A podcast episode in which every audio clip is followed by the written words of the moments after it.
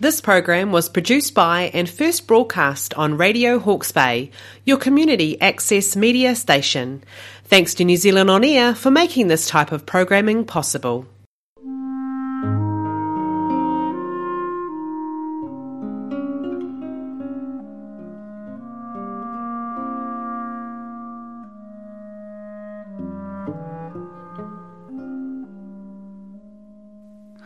Guys, it's me Austin, and today I'm telling you Facts of the World, Part 1. North America, USA. Did you know that the United States of America was formed in 1779?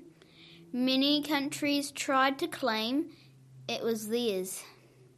Spain, France, England, and the Dutch colonies all fought for their own part of this land. George Washington, Thomas Jefferson, Alexander Hamilton, and a few others to, the, to unite the 13 colonies made by the British to form the United States of America. With the first president, George Washington. The Louisiana Purchase was made in 1803 and it was 828,000 square kilometers for $15 million. Cuba. Cuba was the first ever communist country in North America. Cuba's first president was Fidel Castro, and he was friends with Mikhail Gorbachev and other Russians. Canada. Canada was first occupied by the British, and the British thought they were the first to colonize or find North America. But the Vikings discovered Canada, and Canada was fighting over the UK for becoming independent on the 1st of July 1867 with the help of the USA. Mexico. Mexico was the first colonized by Christopher Columbus and he had successfully made a whole empire.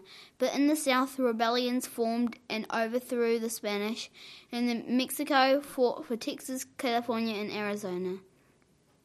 Panama. Panama was the first colonized by Christopher Columbus, but Gran Colombia overthrew Spanish and then the north of Panama pushed them all the way back to South America and then made a canal to touch the Pacific and the Atlantic and Caribbean Oceans. South America. Brazil is the largest country in South America and has over 200 million people. The capital city of Brazil is Brasilia, but most people think it's Rio de Janeiro. Brazilians also speak Portuguese. Did you know that? Argentina is the ninth largest country in the world. Also, Argentina's capital, Buenos Aires, is home to over 15 million people. Even Argentina has fought over the Falkland Islands and now owns it with the capital Port Stanley.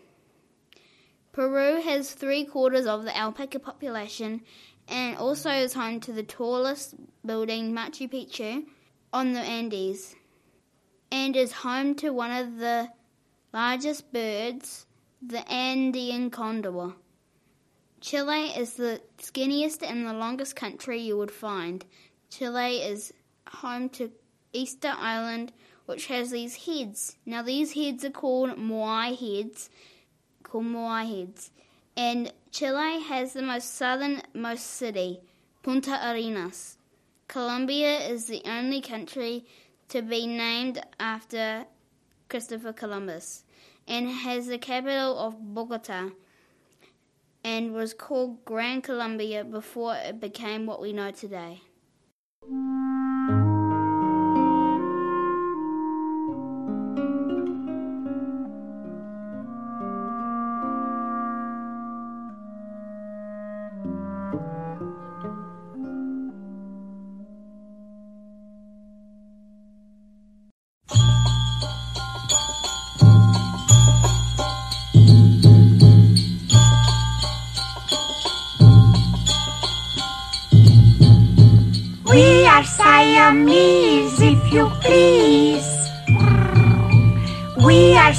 Siamese, if you don't please.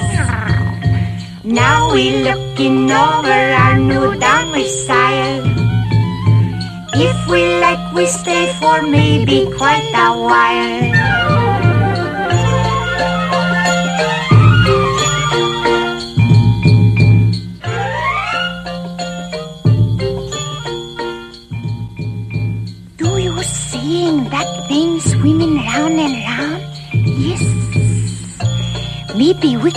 In and make it drown. If we sneaking up upon it carefully, there will be a head for you, a tail for me.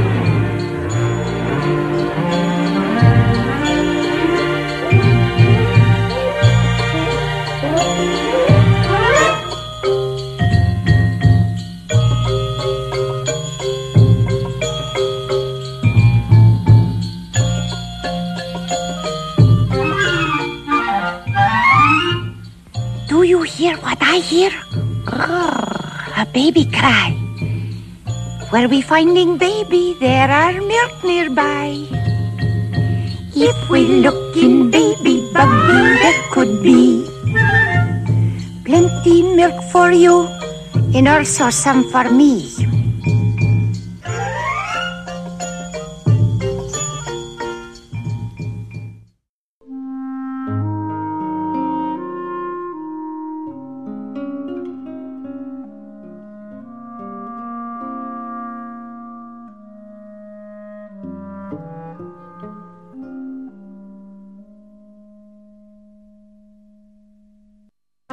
Grendon the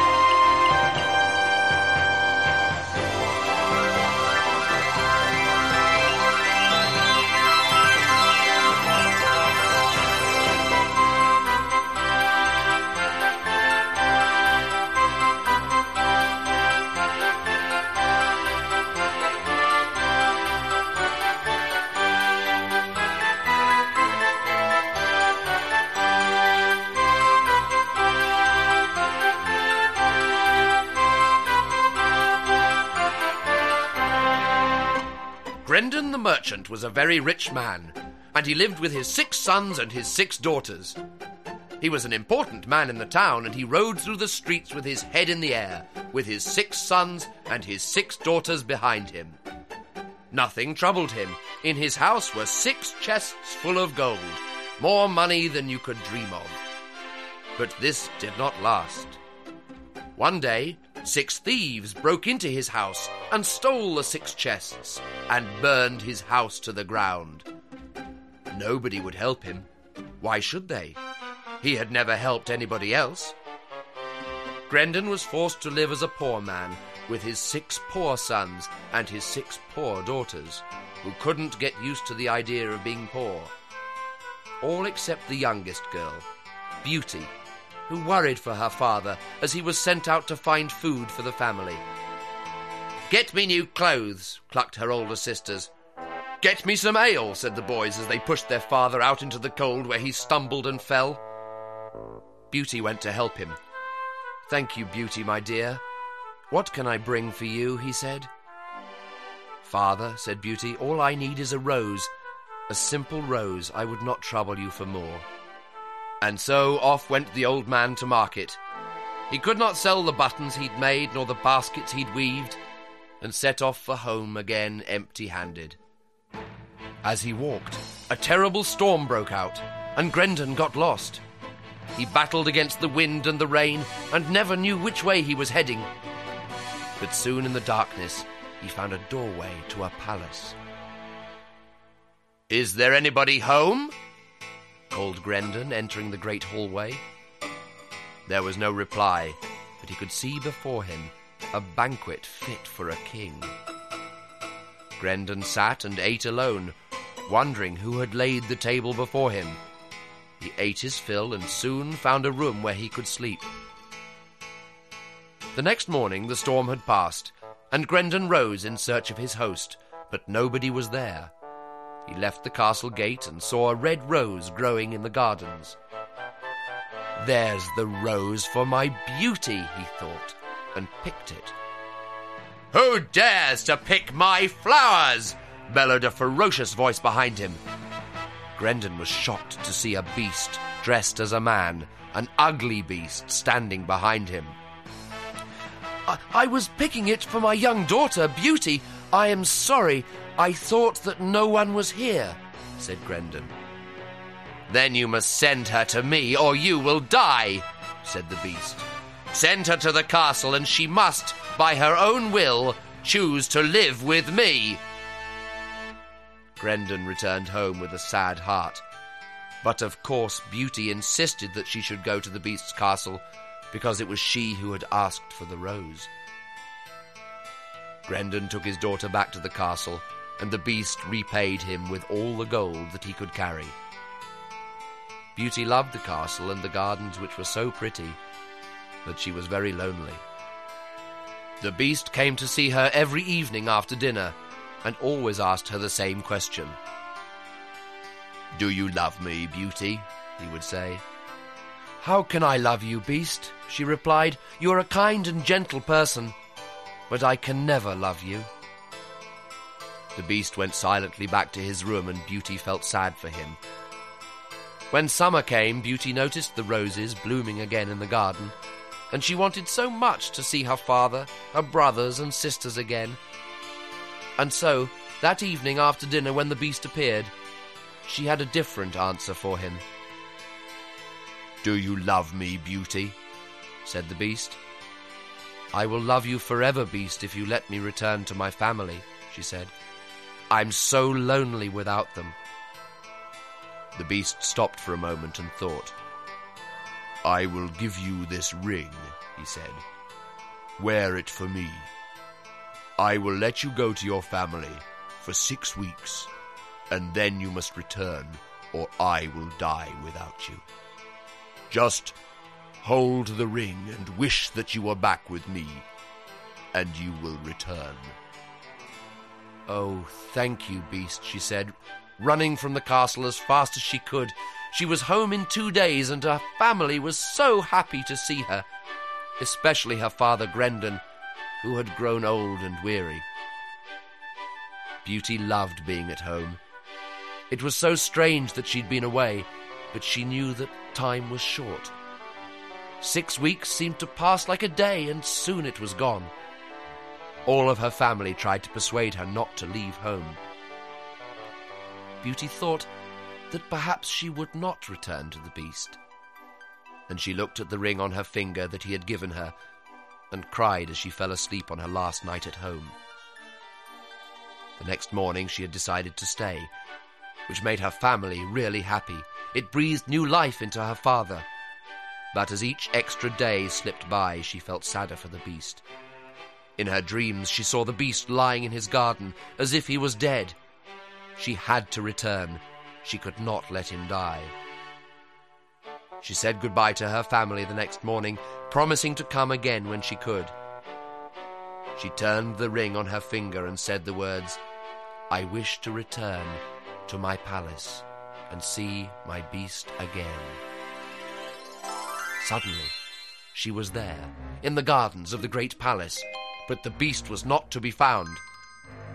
That night after dinner he did not come, and Beauty was really quite afraid for him. When she had eaten, she walked into the gardens to the spot where she had seen him in her dreams, and there in the moonlight was the lifeless body of the beast. Oh, how selfish I am, cried Beauty. I have killed my beast. I am so selfish. Beauty kneeled over the body of the beast and cried. It's all my fault, she said. I'm so sorry. I never knew how much I loved you, beast, until now, when you are gone. You tell me that you love me? came a deep voice. It was the beast stirred by Beauty's words. Yes, yes, said Beauty. I love you. Then I shall live, said the beast. And with that, a star fell from the night sky and kissed the beast's head. In its light, Beauty could see that the beast was transformed into a handsome prince. Life itself spread around the garden. The old castle, too, had come to life. The beast was a beast no more, and beauty was never sad again.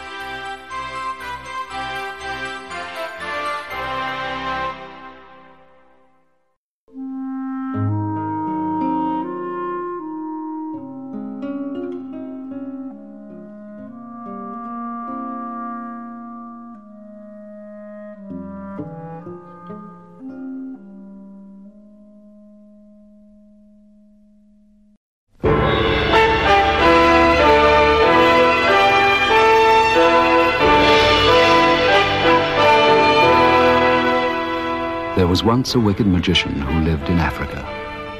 One day he learned that outside the walls of a certain great eastern city there was a secret cave, and in the cave there was a wonderful lamp which would make him the most powerful man in the world if it was handed to him by a boy by the name of Aladdin. At once the magician started out for the city. Now Aladdin was the son of a tailor called Mustafa, who had died when Aladdin was very young. The boy was supposed to be learning to be a tailor like his father. But he didn't care for the work very much and was always running off to play with his friends and getting into mischief.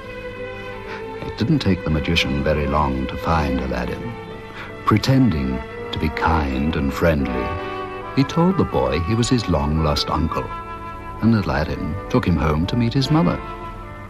Naturally, the poor woman was very surprised when her son arrived with a richly dressed stranger but the magician had brought gifts of food and money, and so he was made welcome.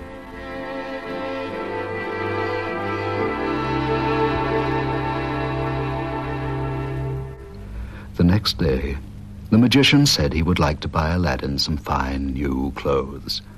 But instead of taking him to the shops, he led the boy outside the city walls. Aladdin couldn't understand why and asked where they were going telling the boy he would be well rewarded, the magician led him to the lonely spot where the secret cave lay hidden. Here, the magician made a fire and sprinkled some magic powder on it. Suddenly, the earth shook, uncovering a large flat stone with a brass ring in the middle of it. Aladdin was very frightened, but the magician promised no harm would come to him as long as he did as he was told. Together they pulled up the stone, and under it saw a flight of steps leading down into a cavern. Slipping a magic ring on Aladdin's finger, the magician ordered him to go down into the cavern and bring out a lamp he would find there. When Aladdin got to the bottom of the steps, he was amazed to see that the walls of the cavern were studded with jewels, and all around him there were bronze vases full of gold and silver. Hastily, Aladdin scooped handfuls of the coins into his pockets. Then, taking the lamp from its niche, he started back up the steps towards the daylight. Have you got the lamp? called the magician anxiously. Yes, I have it. Hand it up to me, ordered the magician. Not until I'm safely out of here. I'll give it to you as soon as I'm above ground again. This made the magician very angry. He raved, argued, and pleaded but Aladdin stubbornly refused to part with the lamp until he was out of the cave. Black with rage, the baffled magician slammed the flat stone back into place, throwing some more powder on the fire. Once again, he made the earth shake, and it covered up all trace of the cavern. Furious, he returned to Africa without the wonderful lamp he had come so far to possess. Trapped in the pitch darkness of the cave, Aladdin put his hands together to pray. In doing so, he, he rubbed the magic ring on his finger, and instantly a genie appeared. He said he would take Aladdin anywhere in the world he wished to go.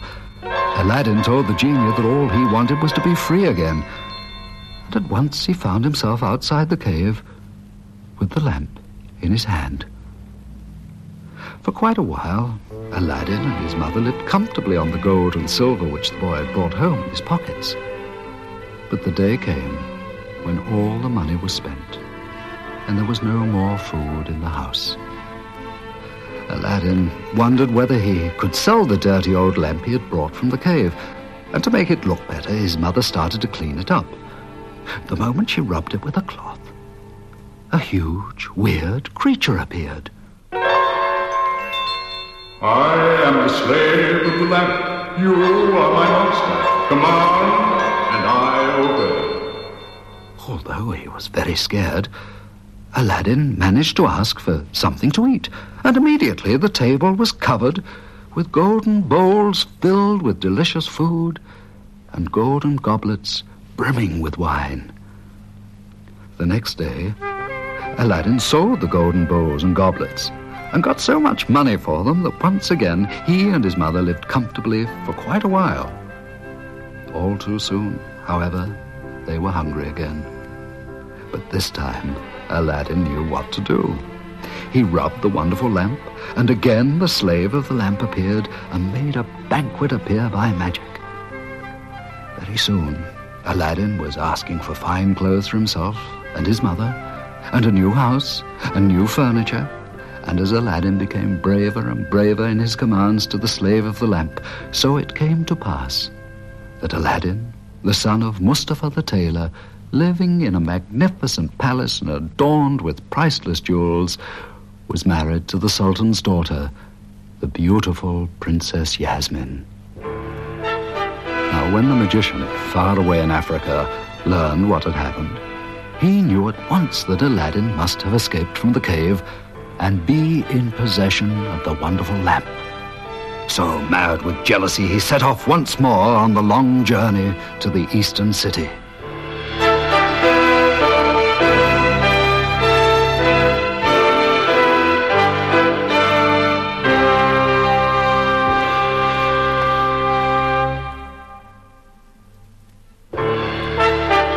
When the magician saw Aladdin's palace, which only a genie could have built, the magician was more determined than ever to get the wonderful lamp for himself. First, he bought some new copper lamps. Then, disguised as a peddler, he walked under the princess's window calling out, New lamps for old! New lamps for old! Hearing his cry, the princess remembered Aladdin's old lamp. Thinking it might please her husband to have a new one in exchange, the princess told one of her slaves to take the old lamp out to the peddler, little knowing, of course, that it was magic. Eagerly, the magician gave the slave a new lamp and seized the one that she gave him in exchange. At last, the wonderful lamp was safely in his grasp. He gave it a rub, and instantly the slave appeared, saying, Master, command, and I. Laughing triumphantly, the magician ordered, Transport me, the palace, and the princess to Africa. The Sultan blamed Aladdin for his daughter's disappearance and told him that if he valued his life, he must get her back. Aladdin was in despair. Then he remembered the ring the magician had given him before when he went into the cave and hurriedly rubbed it. At once, the genie of the ring appeared. Take me to the princess, commanded Aladdin, and instantly the two lovers were reunited. Together they worked out a plan. That night, the princess slipped a powder into the magician's wine cup, and he fell fast asleep. Climbing in through the window, Aladdin heaved the magician over his shoulder and carried him outside. Untying the wonderful lamp from the magician's belt, Aladdin returned with it to the princess. Summoning the slave of the lamp, Aladdin commanded that the palace and all in it be returned to the eastern city, and the magician woke up just in time to see it flying away.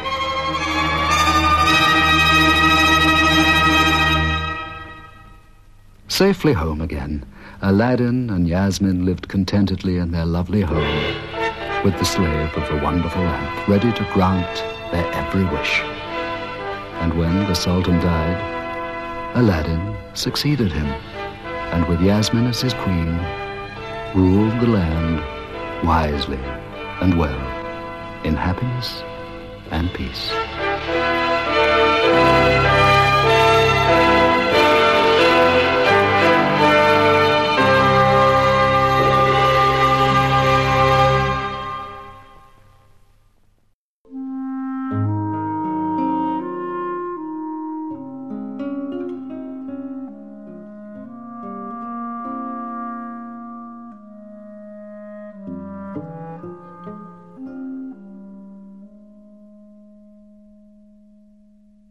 This program was produced by and first broadcast on Radio Hawke's Bay, your community access media station. Thanks to New Zealand On Air for making this type of programming possible.